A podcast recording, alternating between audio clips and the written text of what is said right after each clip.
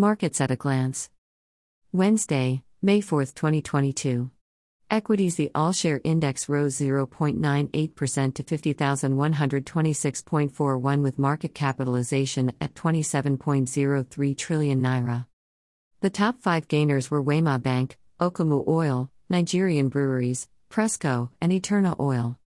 The top five losers were Owando, Trans Express, AXA Mansard, Ikeja Hotel, and Cutix Cables. The top five trades were on Union Bank, Transcorp, AECO, CAMS and Access Corporation. Money Market.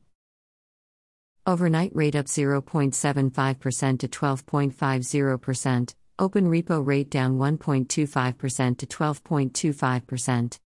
Data as at April 29. NIBOR, overnight rate unchanged at 9.4000%, 1 month rate unchanged at 7.3100%. 3 months rate unchanged at 8.1139%, 6 months rate unchanged at 8.4915%. FMDQ bond yields. Index level, 611.19.